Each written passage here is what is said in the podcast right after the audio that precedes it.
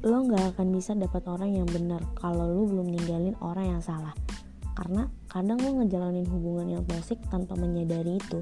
Dan lo terus berkompromi dengan hal itu. Hal yang seharusnya nggak dikompromikan. Jadi ketika lo udah bener-bener gak nyaman berada di ruang lingkup itu mundur.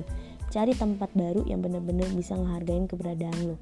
Yang menyadari betapa berharganya lo. Jangan habisin waktu berharga lo untuk sesuatu yang gak ngerti artinya berharga.